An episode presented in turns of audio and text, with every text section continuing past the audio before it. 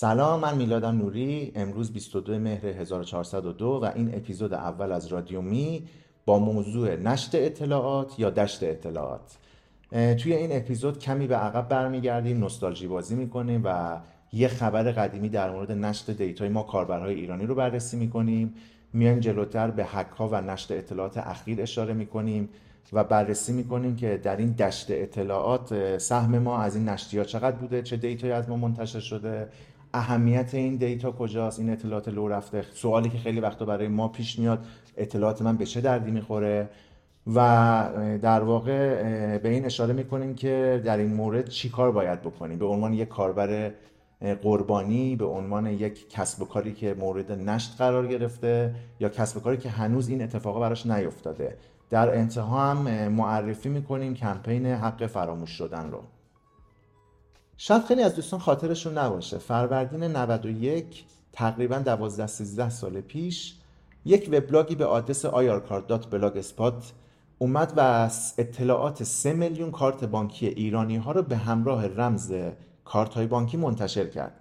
منتها یک کار خلاقانه انجام داده بود. رمز 4 5 رقمی کاربر داخل یک رشته عددی طولانیتر مخفی کرده بود. شما به عنوان یک قربانی نشت اطلاعات مالک یکی از این کارت ها وقتی کارت تو توی این لیست پیدا می کردی می‌تونستی رمز تو توی اون رشته طولانی تشخیص بدی. اما رمز بقیه کاربرها چون مخفی شده بود توی یک هش عددی طولانی نمی‌تونستی تشخیصش بدی و ازش تو استفاده کنی. این اطلاعات مربوط به بانک های مختلف بود. اکثر بانک ها توی این لیست بودن. بانک اقتصاد نوین بانک ملت هر بانکی که اون موقع فعال بود. و کسی که این کارو کرده بود یکی از کارمندان سابق شرکت فناوران انیاک بود.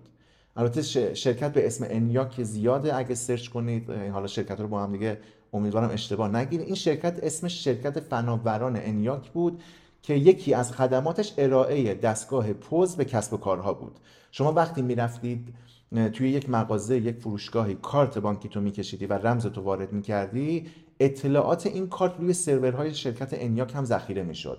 اطلاعاتی مثل شماره کارت و رمز کارت که منتشر شده بود به علاوه اطلاعاتی که برای کپی کردن نسخه فیزیکی کارت شما مورد نیازه. این چیزیه که شخص منتشر کننده این اطلاعات و کارمند سابق این شرکت ادعا کرده بود توی وبلاگ. و اشاره کرده بود که 3 میلیون دیتا رو به عنوان نمونه منتشر کرده ولی حجم دیتایی که در اختیار تقریبا 10 میلیون کارته. این خبر اون موقع سر و صدای زیادی کرد. نکته مهم ماجرا این بود که این اطلاعات ذخیره شده در اختیار بعضی از کارمندهای این شرکت هم هست.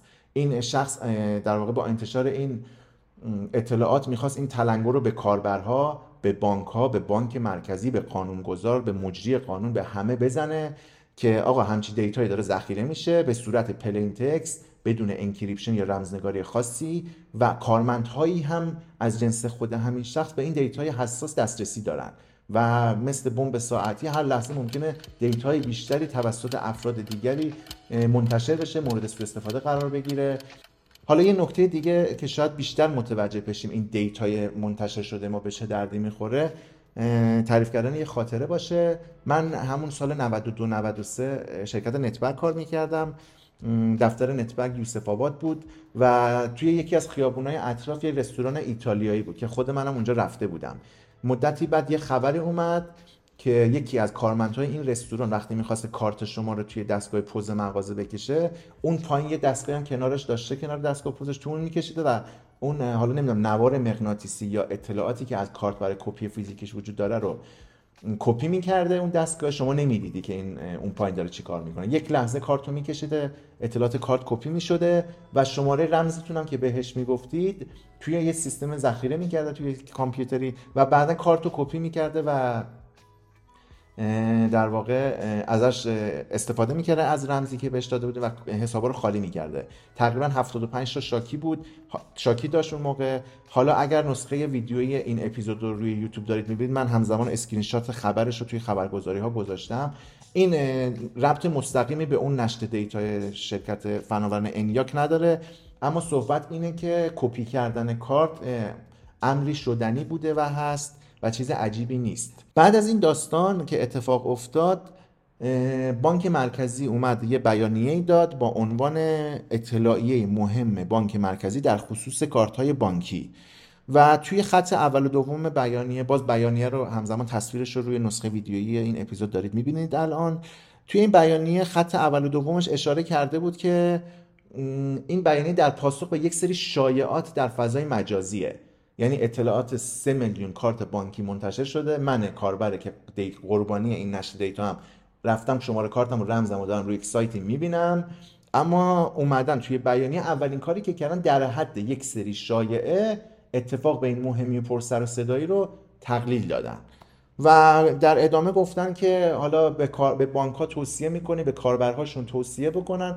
اگه کاربرهاشون مثلا یه مدتی یک ماه سه ماه رمزشون رو عوض نکردن فراخان بدین بیان رمزشون رو عوض کنن. به کاربرهام توصیه کرده هر سه ماه یک بار رمزتون رو عوض کنید. و خود خبرگزاری تابناک اومده به این بیانیه واکنش داده که داداش اگه مثلا در حد یه سری شایعه است دیگه چرا تو اومدی به بیانیت کلمه مهم گذاشتی رو بیانیه نکته مهمی که در مورد این بیانیه بانک مرکزی وجود داره اگه دقت کنید خیلی هوشمندانه اومده اینو در حد یک شایعه تقلیل داده. در صورتی که یک فاجعه مثلا اطلاعاتی حساب میشه برای بانک ها برای بانک مرکزی اون سالها سال 91 این همه شماره کارت این همه رمز اطلاعاتی که منجر می‌تونسته بشه به کپی شدن کارت ها و این الگوی رفتاری رو شما توی نشتهای بعدی برای کسب و کارهای خصوصی کسب و کارهای دولتی سازمانهای دولتی وقتی اتفاق افتاده می‌تونید ببینید.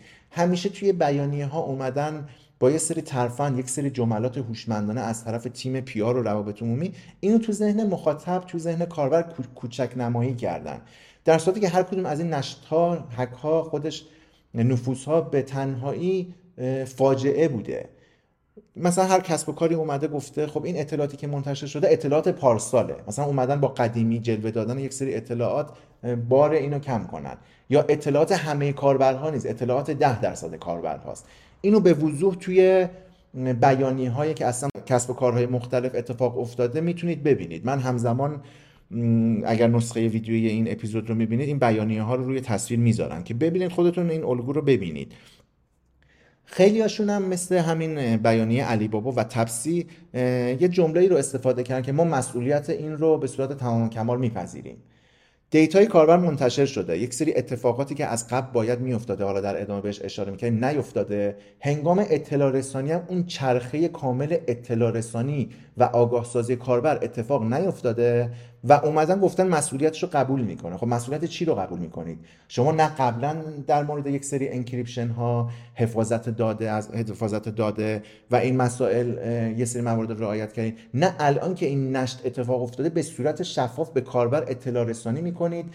اینکه چه اطلاعاتی لو رفته چی کار باید بکنه چه حساسیتی ممکنه داشته باشه از این به بعد چی کار می‌خوایم می‌کنیم مدیر عامل اومده توی اکانت های شبکه اجتماعیش اکانت های شخصیش این اطلاع رسانی رو کرده که آره یه همچی هکی اتفاق افتاده ما هم مسئولیتش رو قبول می‌کنیم. همین الان که ما داریم صحبت می‌کنیم زمان نسبتا زیادی از این اتفاق افتاده داخل شبکه های اجتماعی رسمی تپسی وبسایت تپسی اپلیکیشن تپسی. هیچ اثری از اشاره به اینکه کاربر گرامی بخشی از دیتای شما همه دیتای شما مورد نفوذ قرار گرفته در اختیار کسی دیگری قرار گرفته. شما این اطلاعاتی که ازتون لو رفته شامل این موارد میشه یا اینکه برای مثلا جلوگیری از خسارات احتمالی بیشتر کاهش ریسک و خطر این کارها رو بکنید. اثری نیست.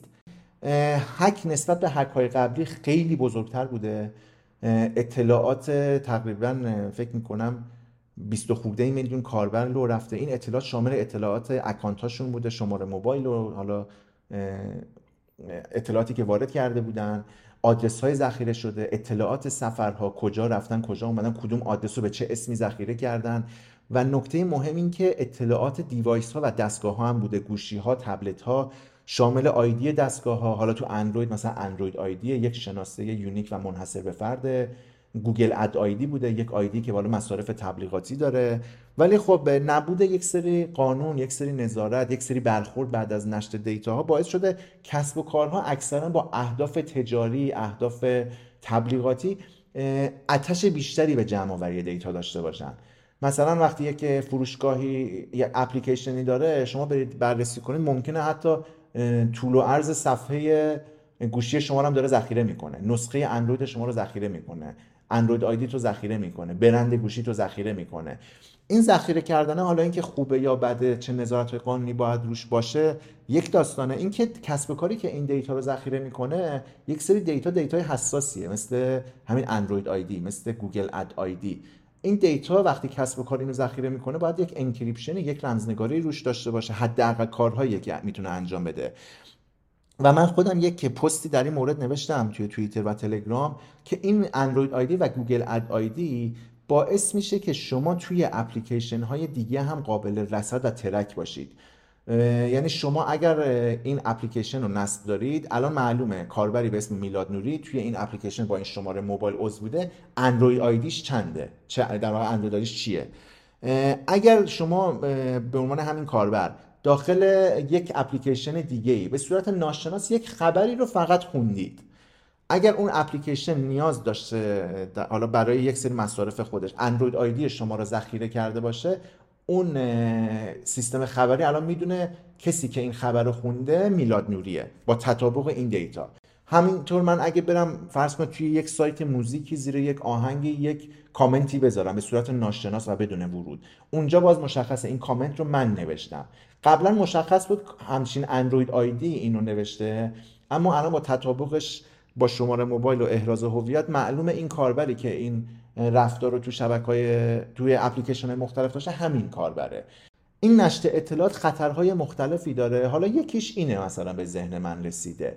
و نکته جالب اینه که این گوگل ad ID رو شما توی اندروید توی تنظیماتش می‌تونید برید با یه دکمه خیلی ساده اینو regenerate کنید. این کد باز تولید بشه و اگر حالا قبلا هم مثلا این ارتباط قابل تشخیص بوده حریم خصوصی کاربر نقض می‌شده با یه زدن یه دکمه مثلا یکی از کارهای خیلی ساده که میشه انجام داد. یک نکته ای که خیلی وقتا میشنویم توی این هک ها از سمت معمولا کسب و کارهای مورد هک قرار گرفته شده معمولا روابط عمومی هاشون اینه که هک همه جای دنیا اتفاق میفته یعنی یه چیزیه که ما یاد گرفتیم و خیلی توتیوار تکرار می‌کنیم هک همه جای دنیا اتفاق میفته دقیقا هک همه جای دنیا اتفاق میفته دقیقا امنیت صد درصد نیست. این اطلاعاتی که توی این بیانیه میاد اینها درسته. اما هیچ جای دنیا مثلا شما نمی‌بینید. یک سیستمی به این عظمت. این سیستمی که تقریبا بیشتر مردم عضوشن اطلاعات مهمی از مردم داره. بعد از هک بیاد بگه ما مسئولیت رو پذیرفتیم و خدا نگهدار. توی اکانت های رسمی مونم هیچی نمیگیم. به خاطر اینکه خب می‌دونن توی اکانت های رسمی اگر عکس من نشون بدن ممکنه بالاخره 20 درصد 30 درصد کاربرها ندیده باشن. در واقع هیچ مسئولیت پذیری اتفاق نیفتاده. شما وقتی همچین اتفاقی میفته باید به کاربر بیای خطرات رو گوشزد کنی مسئولیت اینو بپذیری که آقا این اتفاق افتاده واقعا ما اینو قبول داریم. و در راستای مسئولیت پذیریتون بیاد بگید کاربر گرامی این اطلاعاتی از اندروید آیدی و گوگل اد آیدی شما منتشر شده این خطرات رو برای شما داره. این آدرس هایی که منتشر شده این خطرات رو داره. مثلا شما اگر حالا به عنوان یک شخص ثروتمند سیاسی مثلا اگر خطرات امنیتی هم شما رو تهدید می‌کنه الان آدرس مدرسه بچت هم لو رفته و عنوانش دقیقا هست مثلا مدرسه آرمان خونه خاله شرکت مثلا میلاد. دقیقا عناوین آدرس گویای اینه. اگر شما خودتون خطری از این قسمت متوجهتونه برید رعایت کنید. اگر فکر می‌کنید رصد شدنتون تو اپلیکیشن های مختلف حریم خصوصیتون رو نقض شدنش باعث خطر براتون برید regenerate کنید. اندروید ID این تعریفش با هر بار factory reset عوض میشه. برید این کارو کنید اگه خیلی براتون مهمه. شما وقتی اینها رو نگفتید اون مسئولیت پذیری که اعلام کردید در حد یک جمله در شبکه های اجتماعی است. و هیچ ارزش بیشتری نداره واقعا. چون برای کاربری که در خطره خب این مسئولیت پذیری چه آورده ای داشته؟ الان حتی شما به کاربر اعلام نکردید به صورت رسمی چه دیتایی ازت منتشر شده. چی کار می‌تونی بکنی؟ شما باید بیاید بگید ما این از این حالا سوراخ گزیده شدیم. این اتفاق افتاده. حالا سوای اون بیانیه امنیتی که معمولا شرکت خارجی میدن. و لحظه به لحظه تو شبکه های اجتماعیشون میگن داریم بررسی می‌کنیم بررسی کردیم. این دیتا اگه نیازه مثلا فیسبوک هم هک میشه ولی میاد میگه آقا حتما برید پسوردتون رو عوض کنید. حتما این کارو بکنید. این سه تا چهار تایی که من مثال می‌زنم فقط مثاله ها. وگرنه همشون کسب و کارهای قابل احترامی کسب و کارهای بزرگی هن. و شما این بیانیه ها رو برید بیانیه های کسب و کارهای دیگران ببینید. تقریبا همینه. ما به عنوان نمونه اینو داریم مثال می‌زنیم. نه اینکه بگیم حالا این کسب و کارها مثلا ما خصومتی داریم باهاشون اینو به عنوان نمونه آوردیم یا نه. به خاطر این حجم بالای نشت اطلاعاتی که اتفاق افتاده دیگه صرفا نمیشه بهش گفت نشت اطلاعات. بهتر از کلمه های مثل دشت اطلاعات استفاده کنیم. حتی خیلی از افراد فنی توی شبکه های اجتماعی می نویسن آقا دیگه اطلاعات ما ایرانی ها حالا به شوخی می نویسن اوپن سورس شده. دیگه چیزی نیست که منتشر نشده باشه. حالا در ادامه این اپیزود در قسمتی که این اطلاعات ما به چه درد می‌خوره اشاره می‌کنیم بهش. حالا اینکه خیلی از ممکنه سرورهای ما نرم افزارهای ما یه حالا یه سوراخی داشته باشه یا مثلا یه سولاخی داشته باشه به کنار. حالا همه جای دنیا به قول دوستان ممکنه اتفاق بیفته. این سوراخ هم حالا از چشم مای برنامه نویس تیم امنیتی بچه های حالا بخش سرور و زیرساخت دور مونده. okay. شما این مسئولم فدای سرت. حداقل بعد از اینکه این اتفاق افتاد سیستم رو up کن برش گردون. سیستم شما که یک کسب و کار کوچیک نیست بگی حالا مثلا اینو خاموش می‌کنم بره پی کارش. سیستم شما سیستمی که خیلی از سازمان ها خیلی از قانون ها خیلی از سایت ها و سرویس ها دیگه آدم ها و کاربران مجبور کردن که ازش استفاده کنن. یه نمونهش اینترنت dot IR ه. از یک سال پیش که حالا صحبت در مورد هک شدنش بوده این سیستم قطع شده و نزدیک یک سال اینترنت dot IR در دسترس نیست. آقا حالا سوراخه رفت شد رفت نشد نمی‌دونم هر اتفاقی افتاد. این سیستم رو دیگه برگردون فدای سرتون هر چی اتفاق افتاده. data رفته اصلا. data هم پاک شده. یک صفحه جدیدی راه اندازی کنید. و اینکه مردم که خیلی حالا مثلا اینترنت dot براشون محبوب نیست هر, هر روز بخوام بهش سر بزنن. اما روی اینترنت dot یک subdomain ی وجود داره به اسم رفع فیلتر dot اینترنت dot وقتی یک کسب و کاری یک سایتی به اشتباه فیلتر میشه که حالا با اون چیزهایی که برای فیلترینگ تعریف شده نمی‌خونه میاد میگه آقا من سایتم اشتباه فیلتر شده. باید بیاد توی رفع فیلتر dot IR درخواست کنه که رفع فیلتر بشه. این صفحه یک سال قطعه و پایین اومده و اصلا کسی به این فکر نکرده. خب اون بدبختی که سایتش به اشتباه فیلتر میشه باید چیکار کنه؟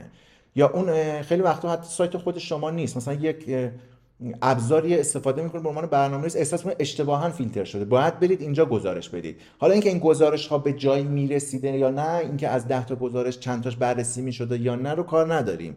صرفا اینکه وقتی شما اینو فیلتر می‌کنید به کاربر هم میگه اگر اشتباه شده بیا توی رفع فیلتر. این رفع فیلتر الان کجاست؟ حتی حالا توی سیرک فیلترینگی که ما داریم یه قبلا هم که این سایت بالا بود درست کار نمی‌کرد این چرخه. چرا؟ شما وقتی سایتت فیلتر می‌شد و از قبل توی ساماندهی عضو نبودی میومدی توی رفع فیلتر می‌زدی. من سایتم می‌خوام رفع فیلتر بشه. می‌گفتم برو اول تو ساماندهی ثبت کن. می‌رفتی توی ساماندهی ثبت کنی و ساماندهی کارشناسش یه تیکت باز می‌کرد اشکال وارد می‌کرد و اشکالش این بود که سایت شما در دسترس نیست. به خاطر اینکه سایت شما فیلتر بود اونور می‌زد در دسترس نیست نمی‌تونی تو ساماندهی ثبت کنی. اینور می‌گفت می‌خوای رفع فیلترشی اول برو تو ساماندهی ثبت کن. و این سیستم رو دقیقا من اون موقع یه پستی راجبش گذاشتم با عکس پتومت. واقعا انگار پتومت طراحیش کرده بودن این فراینده رو. یعنی یک بار نیومده بودن رو کاغذ دو تا خط بکشن دایره ببین آقا این کار می‌کنه یا نه. حالا بعد از این داستان الان این سیستمه که خود چرخش در واقع ناقص بوده مشکل دار بوده این سیستمه یک ساله که قطع رفع فیلتر سامان رفع فیلتر. حالا مثلا پتومت انگار یه برادر سومی هم داشتن چت. پتومت و چت مثلا الان. چت هم در تصمیم گرفته این سیستم ها بالا نیاد.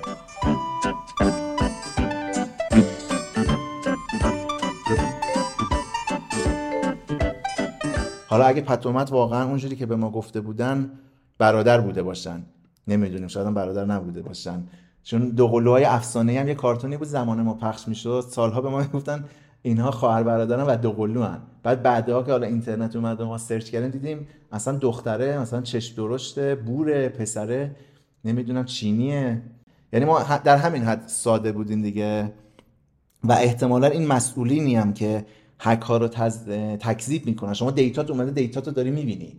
و سایت قطع شده همزمان. ولی خب هک‌ها رو تکذیب می‌کنن در همون حد هنوز ما رو ساده می‌دونن ما کاربرها رو احتمالا که دو قلوهای افسانه ای رو باور می‌کردیم و باورمون می‌شد عموی سوباسا واقعا عموشه. و یه نکته دیگه هم این که حالا این اینترنت داتا یه قسمت قضیه بود. انگار مثلا اینا یه بکاپی از سایت نداشتن. حالا database رفته پاک شده backup اش پاک شده و اینا هم به کنار ها انگار مثلا این صفحه ای که طراحی کردن حتی رو سیستم برنامه نویسشون هم نمونده. ما وقتی سیستم رو برای یکی برنامه نویسی می‌کنیم بعد از پنج سال تو فولدرامون میگردیم تو هارد قدیمیمون میگردیم پیداش می‌کنیم. یعنی اینا همچی چیزی هم انگار نداشتن.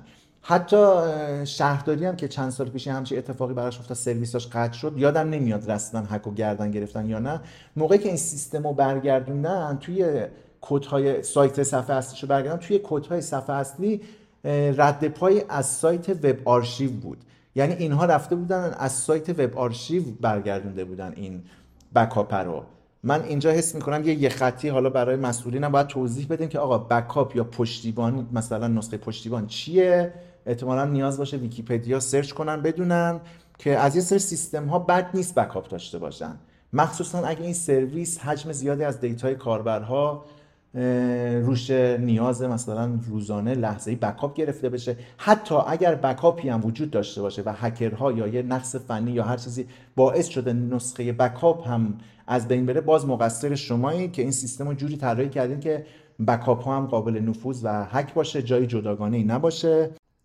یه ضرب مثلا هم هست. میگن به یه بنده خدایی گفتن به صورت دمر آب نخور عقل تو از دست میدی. گفت عقل چیه؟ گفتن هیچی آب تو بخور.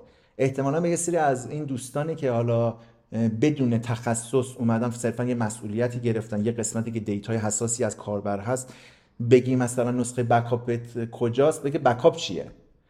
و خیلی هم باز توضیح این که بکاپ نیازمنده داشته باشن شاید بهشون کمک نکنه متاسفانه.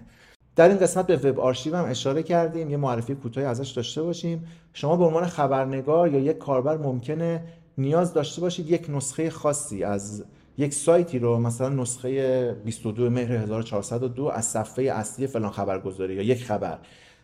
در اختیار داشته باشید. خیلی راحت می‌تونید به آدرس web.archive.org برید و آدرس رو وارد کنید. براتون اون نسخه رو آرشیو می‌کنه و همیشه موندگاره. حتی ممکنه یه وقتی یه سایتی از شما کلاهبرداری کرده باشه یه قانون مثلا تو قانونش یه چیزی رو نوشته باشه بعدا بیمه این بره که اینو تغییر بده. شما می‌تونید اونجا برید یک نسخه از اینو آرشیو کنید. معمولا کمک کننده است. خود من هم وقتی یک خبری رو از یه خبرگزاری استناد می‌کنم معمولا یک نسخه رو هم از آرشیو می‌کنم.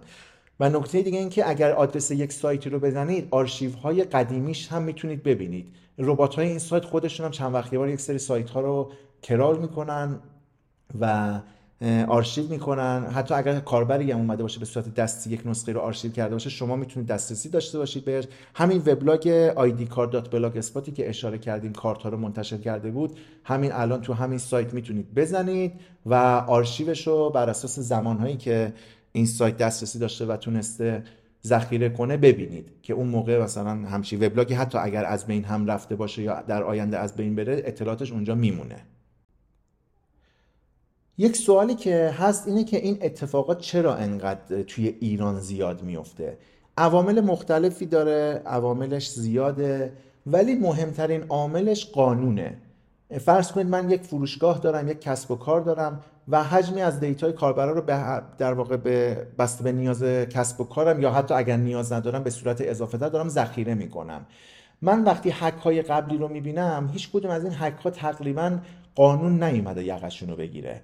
و مثلا الان تپسی گفت من مسئولیت رو پذیرفتم علی بابا گفت مسئولیت رو پذیرفتم کسب و کار ایکس و ایگرگ و زیادن خیلی ها اومدن گفتن ما مسئولیت رو پذیرفتیم یا حتی بعضیشون اومدن گفتن ما هک نشدیم اصلا. کی میگه؟ این data یی که شما داری میگی و می‌بینی و خودت هم data ی خودت رو داری می‌بینی اصلا اتفاق نیفتاده. مثل ایرانسل چندین سال پیش database ش حالا به هر نحوی یا هک بود یا دسترسی یکی از کارمندها بود یا هر چیزی اومد بیرون.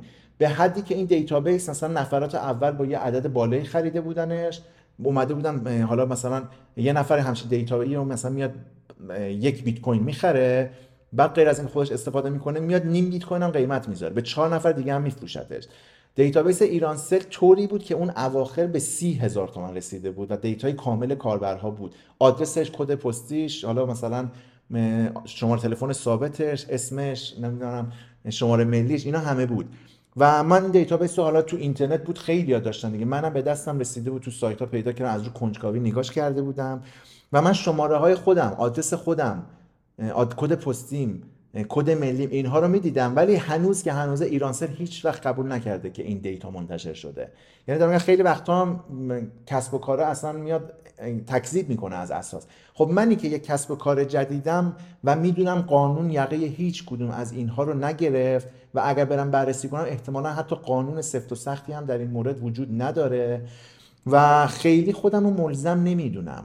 ما وقتی یک سری کارها رو می‌کنیم چه به عنوان شهروند چه به عنوان کسب و کار یا همه اینها خیلی وقتا ترس از قانونه ترس از اجرای قانونه که باعث میشه ما اون سوء استفاده ها رو نکنیم. اگر نیاز جایی سفت و سخت بگیریم سفت و سخت بگیریم. مثلا الان خیلی از کسب و کارها IP کاربر رو ذخیره می‌کنن. چرا؟ به خاطر اینکه بعدا طی زمان حالا مثلا یه اتفاقی افتاده یه کلاهبرداری یک تهدیدی تو اون پلتفرم برای یک کسی پیش اومده کارشون به مرجع قانونی پلیس فتا یا جای دیگه کشیده شده گفتن IP این کاربر کو. خب دو بار پنج بار گفتن ما آی پی رو ذخیره نمی‌کنیم. از اون به بعد همه کسب و کارها می‌دونن باید آی پی کاربر رو ذخیره کنن. اگر به کاربر خدمات حالا یک کم حساس تری میدن باید یک شماره موبایل verify شده حداقل وجود داشته باشه. اگر حساسیت مثلا بحث مالی مثل صرافی ها میگن باید احراز هویت هم انجام بدی. حالا یا با شاهکار این کارو کنی طرف کد ملیش رو شماره موبایلش رو بزنه یا با اون روش های سنتی که حالا خود خطرات خودش رو داره به آدم ها میگن عکس کارت ملی تو بفرست عکس سلفی بفرست عکس کارت بانکی تو بفرست. یعنی می‌بینید کسب و کارها دارن این کارا رو می‌کنن چون می‌دونن اگر این کارو نکنن یقشون گرفته میشه. توسط مرجع انتظامی نمی‌دونم مرجع قضایی قانون جلوشون رو می‌گیره. حالا یا قانون یا یک نهادی. اما در مورد نشر اطلاعات خب این اتفاق نیفتاده و حقیقتش ما قانون درست حسابی که از حقوق ما کاربرها دفاع کنه نداریم. اولین بحثی که این اتفاق ها میفته بحث قانونه. این اتفاق ها در واقع معلول یک چرخه معیوبه ها یعنی هر کدوم از این مواردی که میگیم دخیله ولی به تنهایی درستش نمی‌کنه. یعنی ما میگیم قانون نداریم معنیش نیست اگر قانون داشتیم درست می‌شد.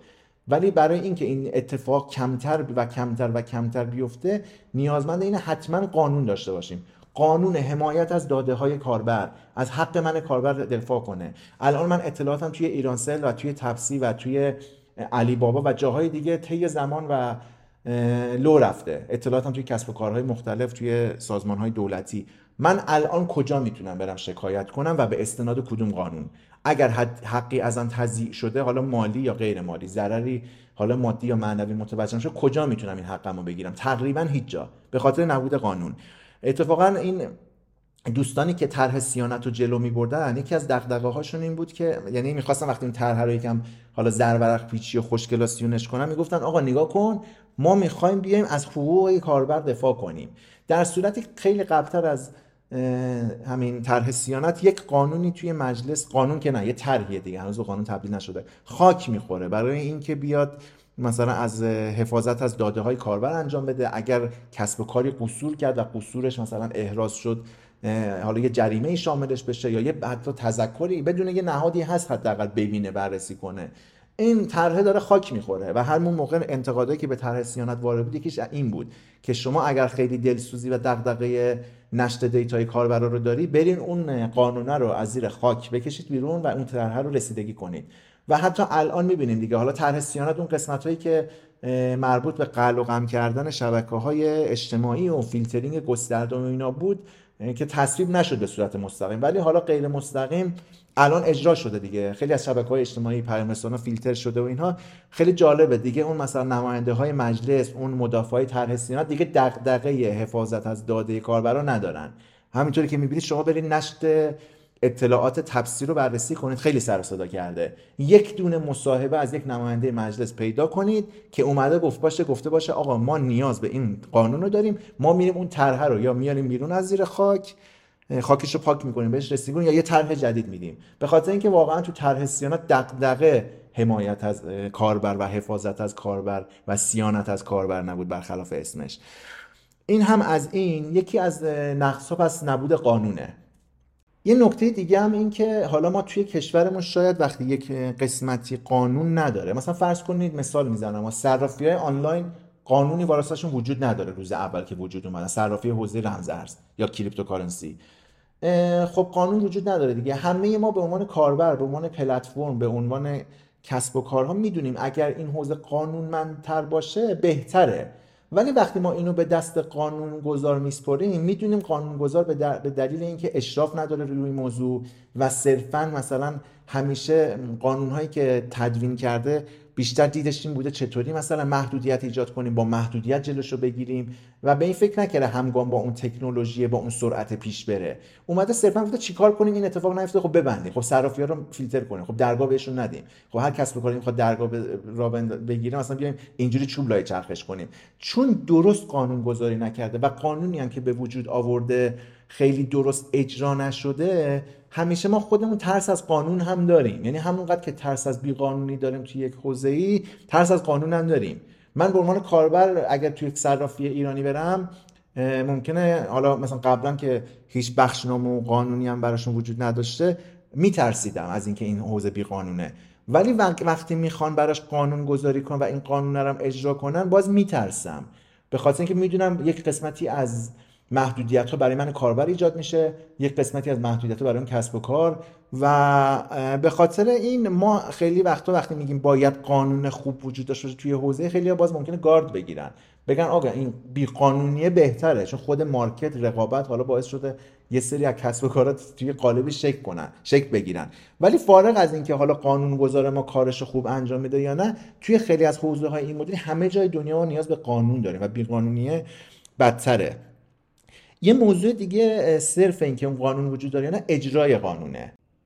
ما یک معلمی داشتیم توی دبیرستان و یک روز که صحبت می‌کردیم سر یکی از کلاس ها بحث کشیده شد به قانون. یادم نیست از کجا این بحث شروع شد و این معلم ما یک نکته خیلی مهمی رو اشاره کرد که من همیشه یادم مونده و ازش یاد گرفتم.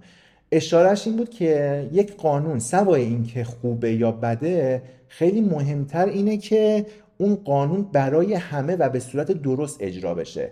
اشارش به این بود که مهمتر از اینکه یک قانون وجود داره خوب یا بد اجرای خوب اون قانونه. و یک قانون هر چقدر بد وقتی برای همه و به صورت کامل اجرا بشه گزینشی اجرا نشه نصفه اجرا نشه تبصره های نانوشته توش نیاریم. این باعث میشه قانونهای بد به قانونهای خوب تبدیل بشن به مرور اصلاح بشن و قانونهای خوب به قانونهای بهتری در واقع تبدیل بشن. یعنی اگر ما یک قانونی داریم به عنوان قانونگذار به عنوان مجری قانون به عنوان کسب و کار این قانون باید برای همه رعایت کنیم.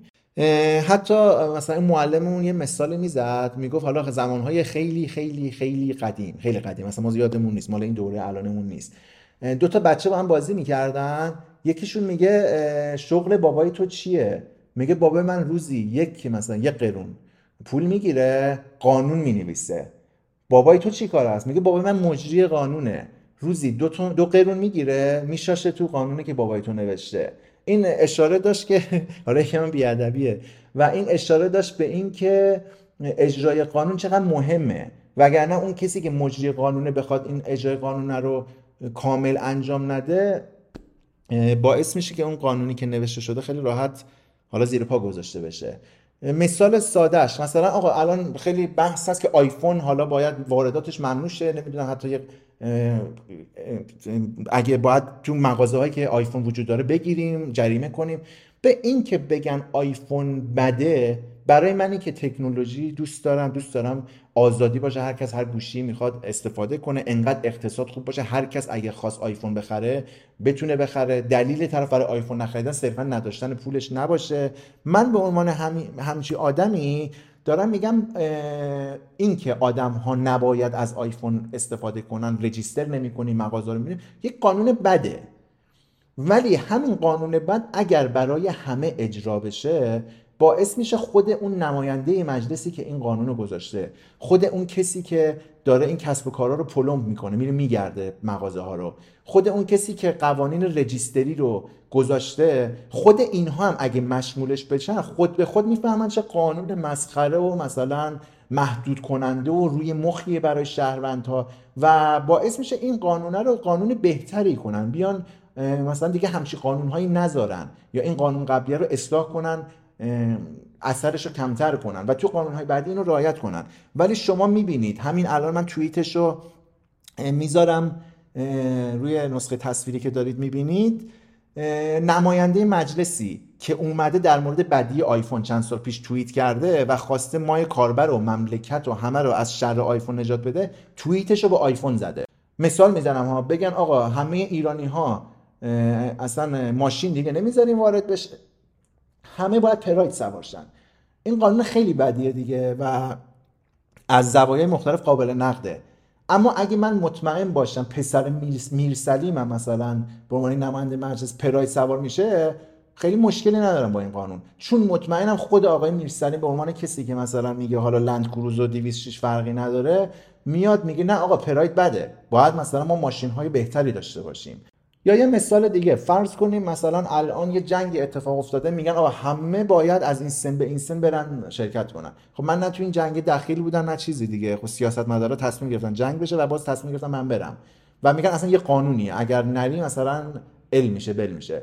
این قانون بدیه دیگه. ولی من میگم این قانون برای همه باشه. مثلا پسر پسر خانم ابتکار پسر خانم خزعلی هم مثلا اگه تو این باشن اوکیه. چون این باعث میشه خود اونها هم نگرانی داشته باشن از بروز جنگ نگرانی داشته باشن سیاست مداره بدونن در واقع یقه بچه های خودشون هم می‌گیره. ولی خب نه الان وقتی طرف مثلا قانونی برای ما می‌ذاره که خودش با آیفون داره توییتش می‌کنه آیفون بده. و خیلی از مسئولین میگن آیفون بده اصلا تو ایران نباید داشته باشین. خب خیلی از بچه‌هاشون اصلا ایران نیستن که بخواد این قانون شاملشون بشه. یا اگرم شاملشون بشه بالاخره یک می‌دونن یک تبصره های نانوشته وجود داره. این فقط هم سمت قانون اجرای قانون توی نهادهای دولتی و حاکمیتی نیست صحبت ما. توی پلتفرم هم همینطوره. مثلا کافه بازار اعلام کرده شما اپلیکیشنت وقتی می‌خواد کاربر رو بفرسته درگاه بانک باید مستقیم بفرستش توی مرورگرش توی بروزرش. همونطور که می‌بینید اسنپ و تپسی و خیلی اپلیکیشن های دیگه دیجیکالا وقتی شما تو اپشون پرداخت رو می‌زنی یه پنجره مرورگرت بیرون اپ باز میشه. چرا؟ به خاطر اینکه جز قوانین کافه بازار و خیلی از مارکت های دیگه است که شما صفحه پرداخت نباید داخل خود اپلیکیشن به صورت وب ویو باز کنه. ولی نکته جالب اینه که خود کافه بازار پنجره پرداخت رو توی وب ویو باز می‌کنه. یکی از دلایلی که گفتن اتفاق نباید بیفته به خاطر اینکه اطلاعات کارت بانکی کاربر که برای پرداخت توی صفحه پرداخت وارد می‌کنه در معرض خطر نباشه دیگه. ولی خب کافه بازار میگه من خودم این مثلا قانون گذاشتم برای پلتفرم و خودم هم مجریشم. ولی اول نقص کنندشم خودم. این برای بقیه است.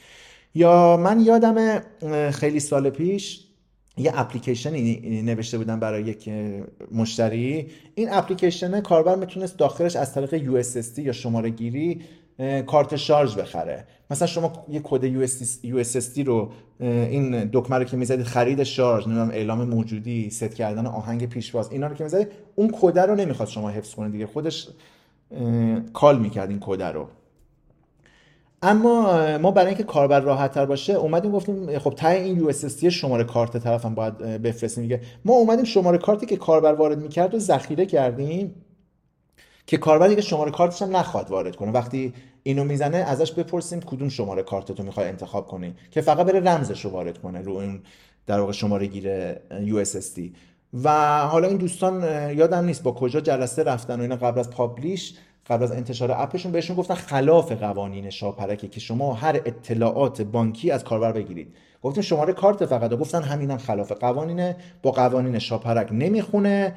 و من حتی search کردم دیدم اصلا یکی از فلسفه های وجودی شاپرک اینه که اومده امنیت رو بیشتر کنه. شاپرک همین درگاه های پرداخت اگه برید دقت کنید می‌بینید از هر درگاهی که استفاده کنید ساب دامنه شاپرکه. زیر دامنه یا ساب دامنه شاپرکه. مثلا وقتی شما میرید بانک سامان یا بانک پارسیان توی درگاهشون می‌بینید که زیر دامنه شاپرک خورده توی آدرس بار مرورگرتون. و گفتن خلاف قوانین و ما گفتیم چشم در واقع درسته حرف درستیه و نگرانی به جای این کار رو نمی کنیم و اون اپلیکیشن رو حالا اون ساختارش عوض کردیم. من چند وقت پیش داشتم بررسی می‌کردم. ما یه تعداد زیادی اپلیکیشن پرداختی تو ایران داریم خیلی هم زیادن. و همشون هم معروفن همشون هم به اندازه خودشون کاربر دارن. همشون کاربرهای میلیونی دارن. مثلا ما آپو داریم تاپو داریم نمی‌دونم. همراه بانکو داریم 724 رو داریم اپ های مختلفی. این اپلیکیشن های پرداختی رو روی اندروید من نصب کردم همشون رو داشتم تست می‌کردم.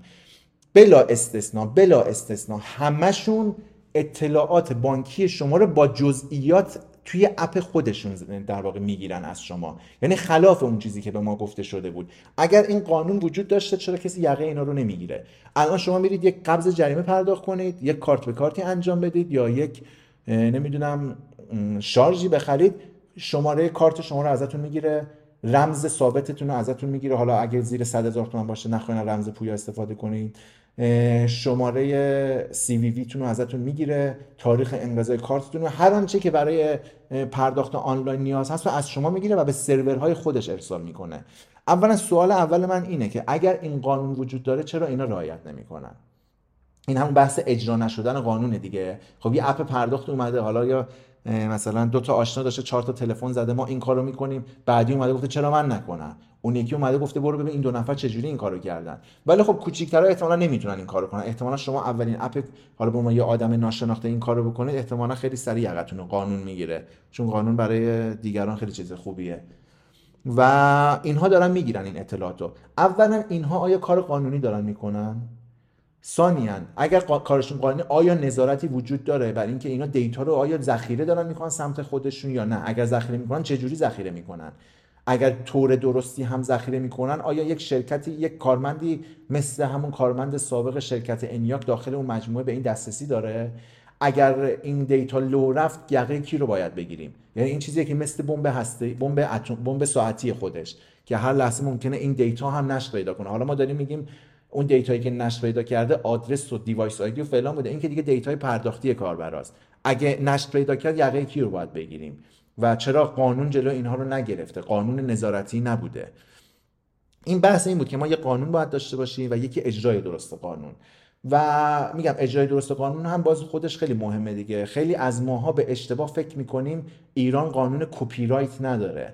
هر وقت مثلا یه اتفاقی میفته میگه ایران که کپی رایت نداره ایران که قانون کپی رایت نداره. در صورتی که من خیلی سال پیش توی برنامه تلویزیونی دکتر حبیبا یا حبیبیا حالا فامیلیشون فراموش کردم مهمونم بود توی برنامه ای و در مورد همین صحبت کردیم که ایران یک قانون حمایت از حقوق مؤلف همچین چیزی داره قانون خیلی قدیمیه.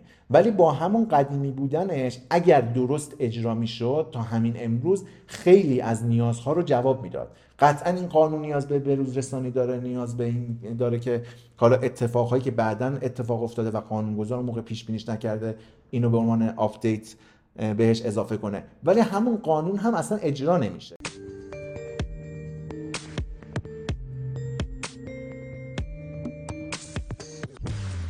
الان دکتر وضعیت قانون کپی رایت ایران چطوری؟ آیا کپی رایت ایرانی داریم الان بله. قانون؟ سوال بسیار خوبی است. الان در اذهان مردم و بعضا در دانشگاه ها خیلی از اساتید بعضا با ما روبرو میشن و سوال می‌کنن که آقا در ایران ما یه قانون مالکیت ادبی هنری داریم یا کپی رایت داریم در ایران؟ اصلا کپی رایت وجود نداره. در صورتی که نه ما اتفاقا قانون مالکیت ادبی و هنری یا همون قانون کپی رایت ما برمیگرده به سال 1348 که در مجلس وقت به تصویب رسیده و علا رقم نواقص زیادی که داره امروزه می‌تواند پاسخگوی خیلی از نیازها و جلوی خیلی از نقضهایی که اتفاق میفته در جامعه رو بگیره. نرم افزارم شامل میشه. همه در واقع موضوعات علمی ادبی هنری و نرم افزارها حالا در واقع توی این برگردان واژه کپی رایت هست که ما در زبان فارسی رو تحت عنوان حقوق مالکیت ادبی هنری علمی هم می‌تونیم بگیم. ولی اگر نگیم وقتی ادب که میگیم ادبیات که به کار می‌بریم ادبیات رو در مفهوم عامش به کار بریم ادبیات مربوط به مکانیک ادبیات مربوط به تکنولوژی های مختلف مثل بایو نانو و نرم افزار. در کنار این نبود قانون و عدم اجرای درست قانون هایی که داریم آگاهی کاربر هم خیلی مهمه.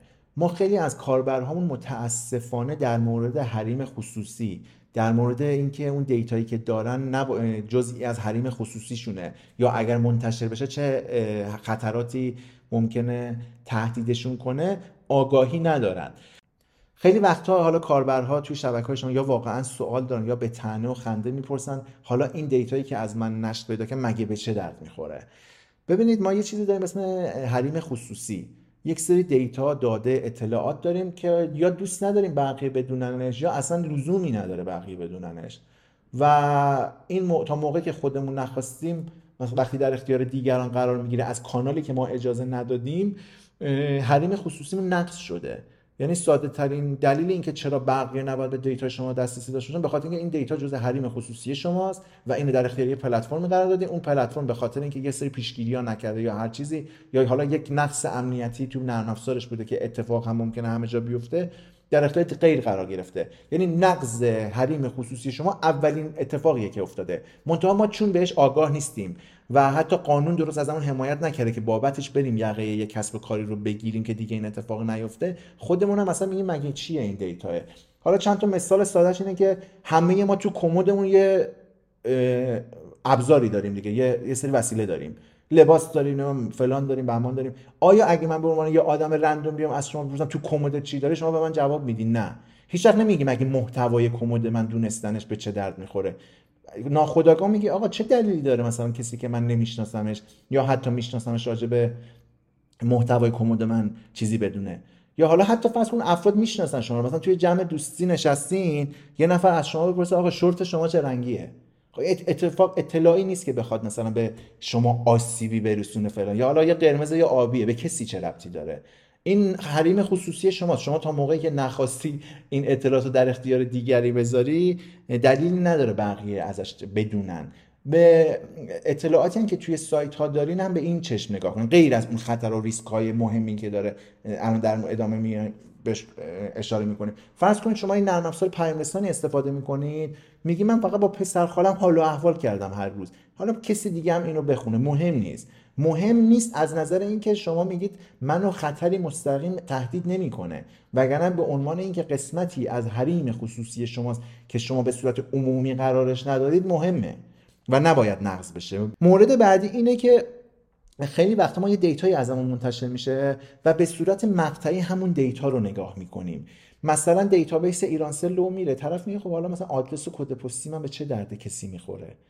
خود همین خیلی خطر آفرینه اولا وقتی این سوال می‌پرسید بدونید ممکنه آدرس شما برای شخص شما اون لحظه تهدیدی نباشه ولی برای دیگری باشه. فرض کنید یک آدمی حالا یک بدخواهی داره توی فضای مجازی تهدیدش می‌کنه بهش فوش میده و این دنبال آدرس این آدم میگرده و آدم مریضیه. اگه آدرس اینو داشته باشه ممکنه حتی مثلا حمله فیزیکی به این آدم بکنه.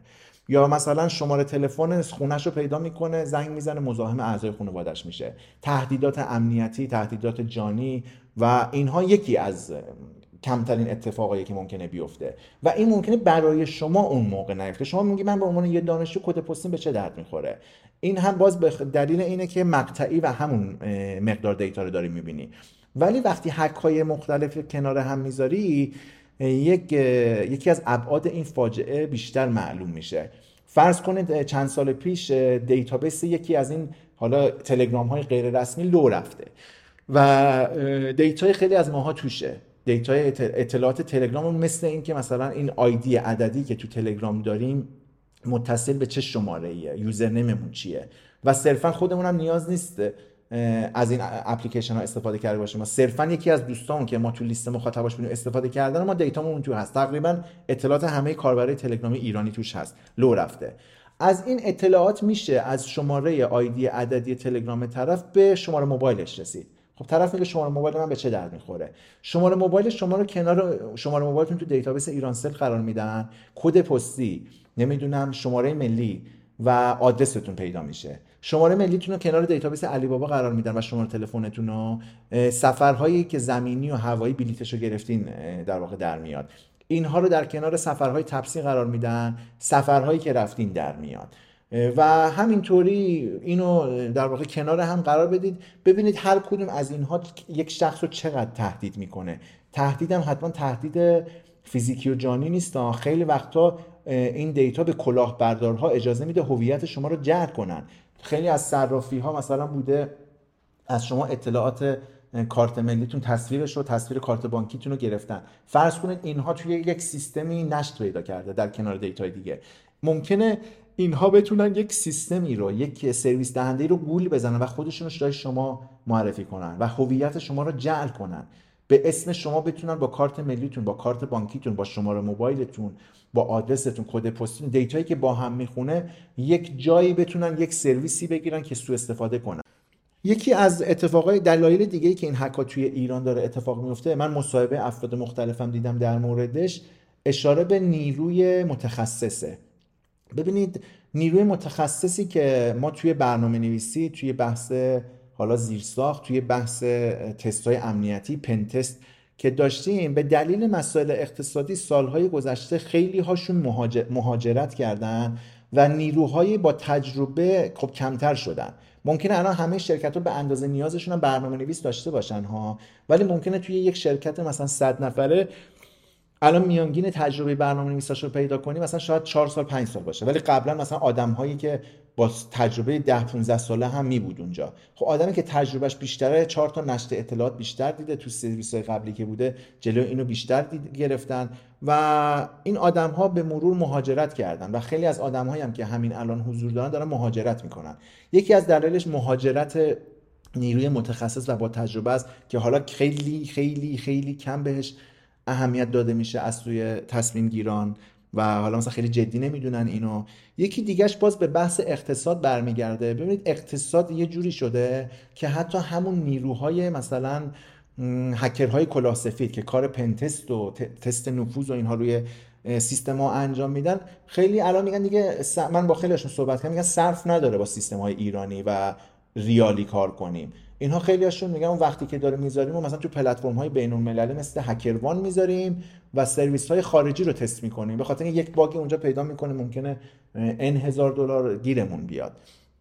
از طرف این بحث اقتصاد روی خود کسب و کارها هم باعث شده که کسب و کار به عنوان یک کسب و کاری که حالا انقدری هم بزرگ نشده خیلی نتونه از پس هزینه اینکه غیر از حالا هزینه زیر ساخت و برنامه نویس و اینها بیاد و یک هزینه برای تیم امنیتی کنه. حالا یک شخصی یا یک تیمی یا به واسطه حضور توی یکی از پلتفرم های باگ بانتی بخواد سیستمش رو تست کنه این هم خیلی از بود اقتصادی سمتش نمیره. تا موقعی که این بلا سرش بیاد و داستان نوشدارو پس از مرگ سهراب پیش بیاد براش. یک قسمتش هم باز ناآگاهی کسب و کارهاست من خودم با خیلی از کسب و کارهایی که مشتری شرکتمون هستم روزهای اول صحبت کردم. میگن مگه شما برنامه نویس مثلا به خودتون اعتماد نداریم مگه امنیت رو مثلا رعایت نمی کنید ما همیشه بهشون توضیح میدیم که بحث اون تست های نفوذ یک بحث جدای پیاده سازی و طراحی و برنامه نویسی پلتفرم و به دلیل حالا اینکه ممکنه یک برنامه نویسی روی یک موضوعی مسلط نباشه یک نکته از چشمش دور بمونه. یا اینکه توی ریفکتورهای مثلا بعدی ممکنه یک چیزی از که قبلا رعایت می‌شده دوباره از قلم بیفته. بهشون این آگاهی رو دادیم که نیاز این تست ها انجام بشه. حالا اگر بحث مالیشون مثلا خیلی نمی‌خونه می‌تونن با یک نفر مثلا اینو تست کنن. اگر چون تست تستی که توسط یک نفر انجام شده بهتر از اینه که هیچ تستی انجام نشده باشه. باز ممکنه سه تا چهار تا bug و راه نفوذ بسته بشه. ممکنه یک آسیب پذیری خیلی ساده مثل XSS باعث بشه طرف دسترسی کل admin panel شما رو بگیره. یا یک آسیب پذیری خیلی ساده مثل race condition باعث بشه طرف سوء استفاده مالی کنه یک خرابکار توی سیستم شما. و اتفاقاتی از این قبیل باعث شد دست به دست هم بده و این اتفاقها بیفته متاسفانه. خب حالا چیکار کنیم؟ این اتفاق کمتر بیفته یا اگر هم افتاد آسیب کمتری به کسب و کار ما به کاربرهای ما وارد بشه. همه ما می‌دونیم امنیت صد درصد نیست. همه ما می‌دونیم این اتفاق ممکنه برای همه بیفته. چه کسب و کار ایرانی چه خارجی. روی این شکی نداریم. اما باید تلاش کنیم برای این موضوع حمایت از در واقع کاربر حقوق کاربر دیتای کاربر قانون درستی داشته باشیم. اگر کسب و کاری چه به عمد چه حالا سهون چه عمدن قصوری اتفاق افتاد از سمتش بدون یک قانونی هست. خود بودن این قانون شاید همه کسب و کار رو باعث بشه یک لول خودشون از نظر امنیتی ارتقا بدن.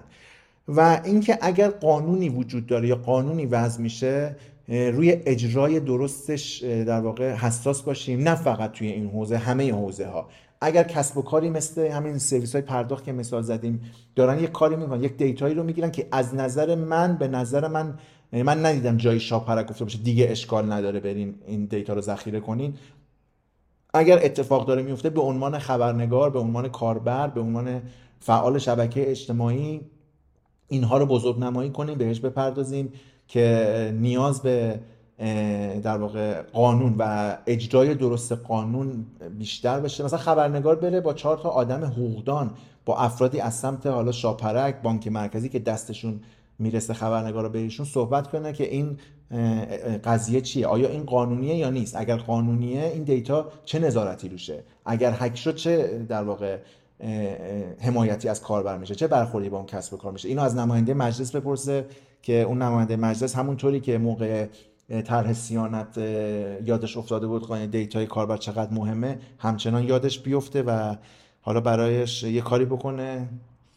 یه مورد دیگه اینه که سمت کسب و کار خودمون. ببینید از حک تپسی وقتی اتفاق افتاد ما خودمون توی کسب و کار مشتریمون درس گرفتیم.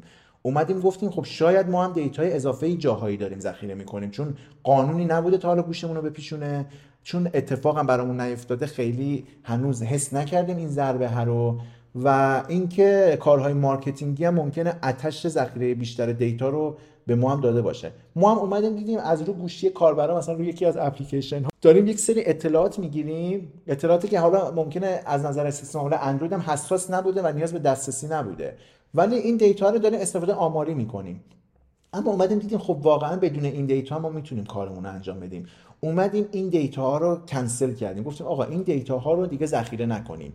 از طرفی اومدیم دیدیم مثلا توی یکی از فروشگاه ها موقعی که کاربر login نکرده هنوز وارد account ش نشدن می‌تونه به basket ش به سبد خریدش یه data یی رو اضافه کنه. خب ما نیاز به یک کلیدی داریم که بفهمیم این کاربر حتی به صورت ناشناس کاربریه اومدیم اندروید ID ش رو به عنوان یه ID قابل اتکا و منحصر به فرد استفاده کردیم. اما گفتیم این اندروید ID اگر یک رمزنگاری هم روش انجام بشه باز کار ما رو راه میندازه. اومدیم اینو حالا با چهار تا روش خیلی ساده مثلا این روشی مثل SHA1 یا MD5 اینو توی database hash می‌کنیم. ولی از این به بعد باعث میشه کسی که اگر database ما روزی لو رفت کسی نتونه اندروید ID کاربرمون رو پیدا کنه. از طرف یک سری data ی حساس دوباره از کاربرها داریم. ممکنه از نظر ما در لحظه حساس نباشه ها؟ مثلا شما میگید حالا شماره موبایل کاربر دیگه حساس نیست. مخصوصا با این نشتایی که اتفاق افتاده دیگه همه چی اون توی اینترنت توی این دشت data وجود داره به واسطه این نشت data.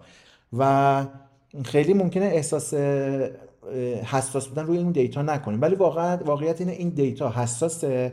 در کنار data ی دیگه هم قرار بگیره باز حساسیت برانگیز میشه. حساسیتش بیشتر میشه در مورد کنار database های لو رفته دیگه. ما بخشی از این data رو اومدیم حالا به روش هایی که نیاز کسب و کار بوده به صورتی که بتونیم برگردونیم دوباره توی کدمون اینو encrypt کردیم رمزنگاری کردیم. و حالا در آینده من یه اپیزودم در مورد به صورت مفصل راجع به رمزنگاری و encrypt حتما ذخیره می‌کنم. روش های مختلف. چه توی در واقع به عنوان برنامه نویس این کار رو بکنیم چه به عنوان یک شخص رو سیستممون بخوایم یه چیزی رو رمزنگاری کنیم چه به عنوان کاربر یک سیستمی به این موارد دقت کنیم. یه اپیزودم در مورد اون حتما ضبط می‌کنم در آینده و این رمزنگاری ها رو ما داریم انجام میدیم. پس کارهایی که کردیم یکی این که اومدیم گفتیم آقا ما دیتای کمتری از کاربر ذخیره می‌کنیم و اینکه اون دیتا که ذخیره می‌کنیم قسمت های مهمش رو رمزنگاری می‌کنیم. یا حالا به صورت یک طرفه بعضی قسمت ها یک صورت یک قسمت هایی به صورت دو طرفه و قابل بازگشت و خیلی وقتا اینجا سوال پیش میاد. خب وقتی میگن این طرف اومده تو فلان سرور آشو با جاش جارو کرده برده خب اون روش های رمزنگاری شما تو سورستون و اینور و اونور هم باز قابل دسترسیه برای اون هکر دیگه. باز برای این اومدیم مثلا یه قسمتی از source رو که این رمزنگاری رو انجام میده مثلا تو برنامه‌مون بوده encrypt کنیم خود اون قسمت source رو که اونم باز ممکنه یک جورایی قابل دسترس باشه. ولی بحث اینه که شما همیشه که پیش بینی نمی‌کنید که یک نفر ممکنه بیاد همه رو در واقع جارو کنه آش با جاشو ببره. ممکنه یک روزی فقط database شما هک بشه یا به واسطه یک نشت یک در واقع bug امنیتی یک سری از اینها به یک قسمتی از data ی شما دسترسی داشته باشن. اما روزی که data ی شما به عنوان یک کسب کار لو رفت و هک شد شما میای یک بیانیه شفاف میدی میگی هک اتفاق افتاده برای من همونطور که همه جای دنیا هک اتفاق میفته تا اینجاش درسته. اما من به عنوان کسب و کار همه سعی خودم رو کردم اطلاعات کمتری از شما ذخیره کنم. اون موقع کاربر میاد می‌بینه توی فروشگاه اطلاعات خریداش از شماره تلفنش از کد پستی آدرسش. دیگه مثلا گوگل اد آیدیش نیست. همون اتفاقی که برای تپسی افتاده که من برام سواله چرا از من کاربر اینو ذخیره کردی؟ مگر شما مثلا چه نیازی به این داشتی؟ اون موقع کاربر می‌بینه اطلاعات اضافه ای ازش نیست. شما توی بیانیت اگر هکرها تونسته باشن رمزنگاری های شما هم دور بزنن که ما میگیم آقا ما این قسمت ها هم رمزنگاری کرده بودیم. حالا هکرها یا نتونستن دور بزنن که به کاربر اطلاع میدی که حالا به علت اینکه یه قسمت های از data data حساس رمزنگاری بود این قسمت ها لو رفته ولی قسمت حساستون رمزنگاری شده. هم کاربر به مسئولیت پذیری شما ایمان میاره هم نگرانیش کمتر میشه. اگر هم دور زده بودن میگی ما رمزنگاری هم کردیم علی رغم این رمزنگاری ها data لو رفت. از طرفی هم به کاربر اجازه حذف data رو بدیم. من خودم این اواخر با یک کمپینی معرف آشنا شدم. کمپین حق فراموش شدن. یک سایتی داره. آدرس سایتش در واقع هست. rtbf.ir کمپین حق فراموش شدن داره توضیح میده که ما به عنوان کسب و کار به عنوان یک پلتفرم یک سرویس آنلاین باید به کاربر این حق رو بدیم که بخواد data ش تو سیستم ما از بین بره. خیلی از سرویس های خارجی هم این کارو می‌کنن اگه دیده باشید یا حتی تک و توک سرویس های ایرانی. مثلا شما توی توییتر و فیسبوک و خیلی از اینها هم می‌تونید delete account کنید. برای خود من دو تا سوال همیشه بوده وقتی این کار انجام می‌دادم. آیا این توییتر و فیسبوک واقعا data ی منو پاک می‌کنن؟ یعنی کامل اینو پاک می‌کنن یا صرفا مخفیش می‌کنن؟ مثلا اینو از بین نمی‌برن. فقط به من کاربر این حس رو میدن که پاک شده. یک سوال دیگه که همیشه داشتم این بوده که اصلا به عنوان یک فروشگاه یک پلتفرمی که حالا کار کاربر توش یه کاری انجام میده که من نیاز دارم مثلا آمار آمارگیری کنم یه سری رفتارا رو تحلیل کنم. آیا یک فروشگاه مثلا وقتی کاربرش حذف دادش رو تقاضا می‌کنه دیلیت اکانتش رو درستش اینه که ما اینو بیایم کامل پاک کنیم یا صرفا کاربر میلاد رو تبدیل کنیم به یک کاربر ناشناس به اسم A و شماره تلفن خالی مثلا. ولی بتونیم بفهمیم کاربری که همچنان ریش رو خریده مثلا این کیف محصولات آرایشی هم خریده. همون استفاده آماریمون رو بکنیم.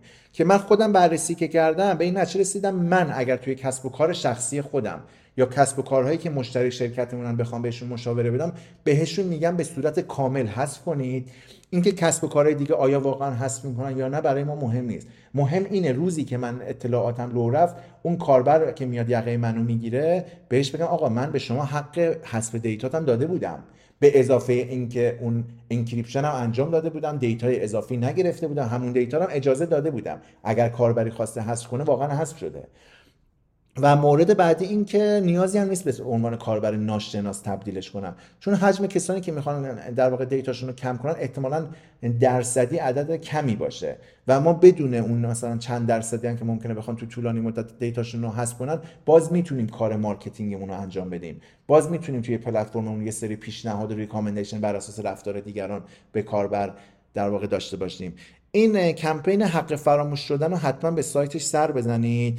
اومده یه کار باحالی کرده لیست سرویس های ایرانی که اینجا هستن در این مورد رو رعایت می‌کنن اجازه حذف data رو به شما میدن و لیست کرده extension و افزونه داره برای کروم و فایرفاکس که شما می‌تونید رو سیستمتون اگه نصب داشته باشین بهتون میگه توی سرویسی که میرید این اجازه رو میده بهتون یا نه. و یک سری حالا مطلب و اینها هم داره که در راستای افزایش آگاهی افزایش اطلاعات ماست. من خودم از چند وقت پیش واقعا بعد از هک تپسی من خودم با این سایت آشنا شدم. از اون موقع به مشتری شرکتمون این کمپین رو معرفی کردم. موارد دیگر هم معرفی کردم. ببین ما یه شرکت برنامه نویسی هستیم و برای سری کسب و کارها داریم. سیستم طراحی می‌کنیم ولی خب مالک کسب و کار اونهان. ما فقط قسمت فنی قضیه ایم ولی خب ممکنه یک سری هاشون با یک سری encryption ها و رمزنگاری هایی که ما می‌تونیم داشته باشیم آگاه نباشن. یه سریشون اصلا همچی کمپینی به گوششون نخورده باشه یا همچی دغدغه اصلا به ذهنشون نرسیده باشه. همیشه پیش خودشون گفتن ما که مثلا برنامه نویسامون خوبن ما که هک نمیشیم. همیشه هک برای همسایه است مرگ برای همسایه است. ولی خب ما به عنوان برنامه نویس اومدیم حالا در راستای هم بهبود کیفیت کار خودمون هم مسئولیت اجتماعی مشتری های خودمون رو حداقل از این موارد آگاه کردیم. که اگر شما صلاح می‌دونید ما این حذف data رو هم بذاریم توی سیستمتون. ممکنه همشون هم قبول نکرده باشن ها. ولی بهشون توضیح دادیم با این به دلیل این نیازه این encryption فلان قسمت حتما انجام میدیم. حتی اگر توی مثلا سرچ کردن لیست کاربراتون توی ادمین پنل ممکنه در حد یه عدد قابل قبولی هم مثلا کندی اتفاق بیفته. ولی مزایای بودن این رمزنگاری خیلی بهتره. در واقع کارهایی کردیم که فردا روز اگر این مرغ در واقع چی میگن؟ این شطور نشت دیتا روی ما هم خوابید در خونه ما خوابید البته ببخشید. بتونیم یک بیانیه شفاف و واقعا مسئولیت پذیرانه منتشر کنیم. تا حد امکان داریم با تیم های تست مثلا کار می‌کنیم تست تست امنیتی کنن توی پلتفرم ها سعی می‌کنیم بریم. پلتفرم های مثل راورو باگداش که ایرانیشن شما می‌تونی کسب و کارتو ببری و هکروان خارجیشه که حالا ممکنه عدد دلاریش برای کسب و کار ایرانی نصرفه و تست می‌کنن خودمون رو ارتقا میدیم یاد می‌گیریم و همیشه حواسمون هست. اگر روزی ما مجبور شدیم یکی از این بیانیه ها رو بنویسیم انقدری به کارهایی که کردیم در واقع کارهایی که کردیم از نظر خودمون صدمون رو گذاشته باشیم. ببینید اون موقع کسی نیاد به ما بگه آقا شما اجازه ندادی ما پاک کنیم data مون رو. شما data ی اضافه گرفتی. شما هیچ رمزنگاری انجام ندادی. همه این کارها رو بکنیم باز ممکنه یک گوشه ای روی یک نرم افزاری روی یک سروری زیر ساخت یه جایی یه راهی باز بمونه از دید ما دور باشه یک هکری بیاد و بتونه دسترسی بگیره. حالا یا هکر کلاسفید باشه به ما گزارش بده هشدار بده رفش کنیم در ازای یک بانتی یا یک هکر کلاسیایی باشه بیاد خرابکاری کنه.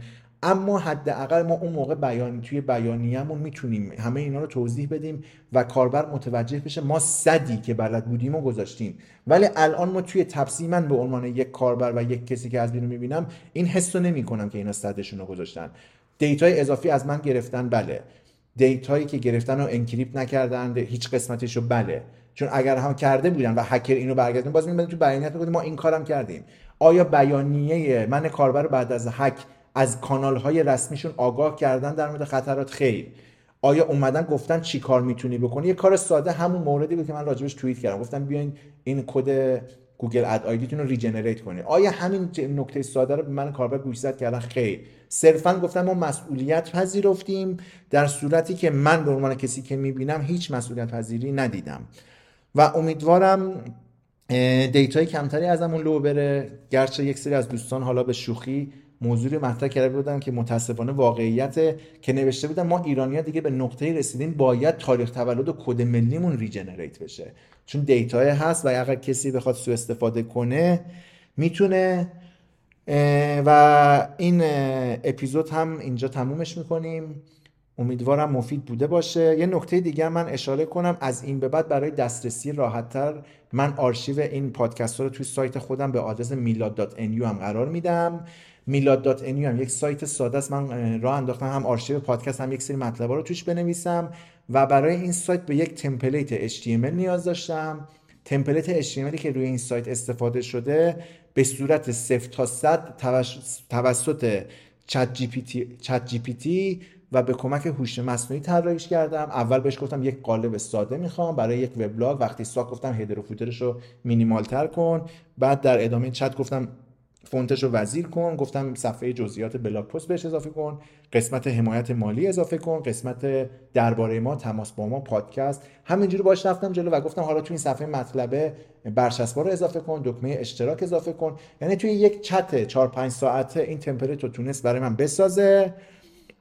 در صورتی که من خودم حالا خیلی سال از front و HTML CSS و JavaScript و اینا دور بودم و خودم اگه می‌خواستم اینو وقت بذارم شاید یه هفته ده روز ازم وقت می‌برد. فقط به عنوان کسی که یکم آگاهی داشت نسبت به این کدها بهش توضیح دادم و بهترش کرد. source اینم گذاشتم روی GitHub روی GitHub خودم گذاشتم. به عنوان یه دونه simple blog template همچین اسمیه. اگه دوست داشتین برای سایت و وبلاگتون می‌تونید استفاده کنید. کدا CSS HTML بود. تو مرحله بعد باز به کمک ChatGPT تبدیلش کردم به کدهای Pug PUG که حالا برای کسایی که می‌خوان کد front ش دستکاری کنن راحت تر باشن. و رادیومی هم همچنان می‌تونید از پلتفرم های مختلف پادکست و یوتیوب دنبال کنید. امیدوارم در نشت های اطلاعات بعدی که اولا امیدواریم اتفاق نیفته ولی اگر اتفاق افتاد از خودمون نپرسیم اطلاعات من به چه دردی می‌خوره. و سوالمون این باشه خب حالا که این اتفاق افتاد این قانون خوبی که داریم با این مجریان خوب قانون از من چه حمایتی می‌کنن؟ امیدوارم به اون نقطه برسیم.